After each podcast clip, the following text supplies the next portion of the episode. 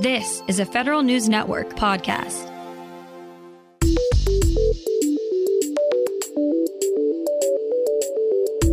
Coming up on today's Federal Newscast, the Postal Service is moving to crack down on a surge in counterfeit postage. OMB is looking to update the federal grant making process. And the White House takes steps to defend federal agency data from the power of future quantum technology. Those stories and more in today's Federal Newscast.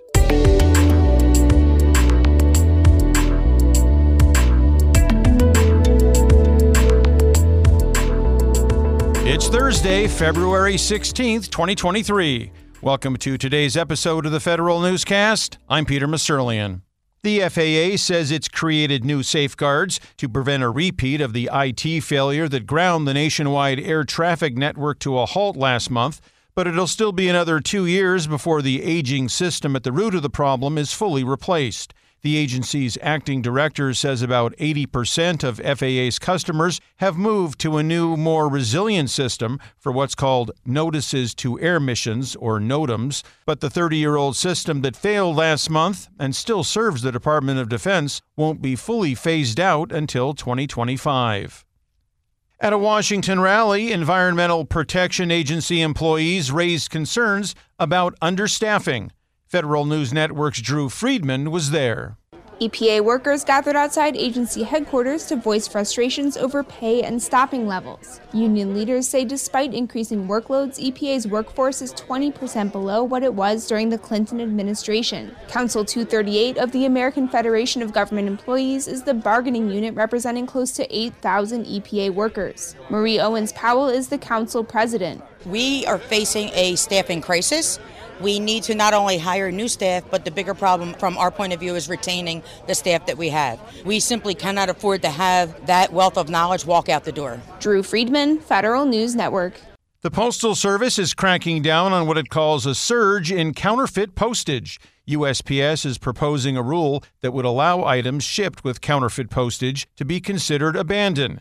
That would allow the agency, at its discretion, to open and dispose of mail or packages that fall under this criterion. USPS is giving the public until March 18th to comment on the proposed rule. USPS returns items to the sender if they use an insufficient amount of legitimate postage to send mail or packages. The second draft of a much anticipated government wide contract is almost ready. Federal News Network's Jason Miller has the details. The General Services Administration is close to publishing the second draft solicitation for the Oasis Plus Professional Services Multiple Award contract.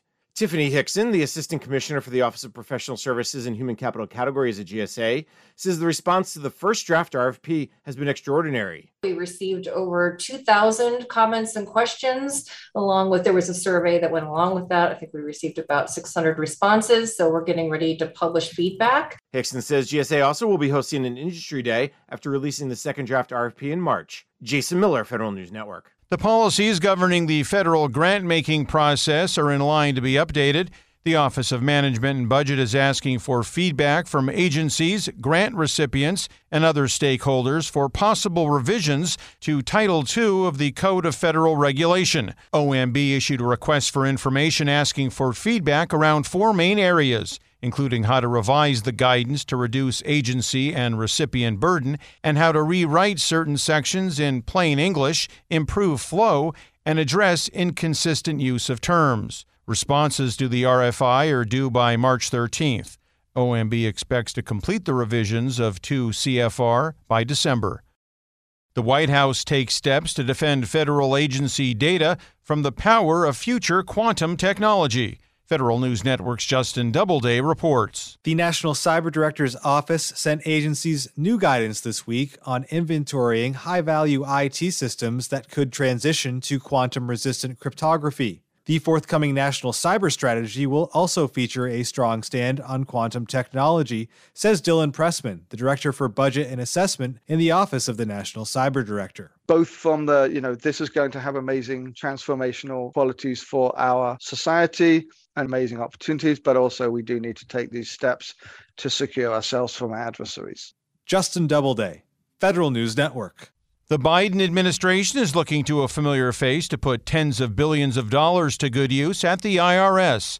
Federal News Network's Jory Heckman has more. Danny Werfel, President Joe Biden's pick for IRS commissioner, tells the Senate Finance Committee he's focused on getting the IRS to answer more phone calls and shrink a growing tax gap. Werfel served as acting IRS commissioner under the Obama administration. He says the IRS needs to put some of the $80 billion received under the Inflation Reduction Act to make the agency more accessible to taxpayers with questions. There has to be an objective to meet taxpayers where they are. If they can't afford the resources to help them navigate, how can the IRS do more to answer their questions? Jory Heckman, Federal News Network. You're listening to the Federal Newscast. This episode is brought to you by Shopify. Forget the frustration of picking commerce platforms when you switch your business to Shopify, the global commerce platform that supercharges your selling wherever you sell. With Shopify, you'll harness the same intuitive features, trusted apps, and powerful analytics used by the world's leading brands. Sign up today for your $1 per month trial period at shopify.com slash tech, all lowercase. That's shopify.com slash tech. The Defense Information Systems Agency, or DISA, says it's finished with the prototype phase of its Thunderdome Zero Trust project. DISA Deputy Director Chris Barnhurst says the agency spent about a year in testing and operational assessment, which wrapped up in January.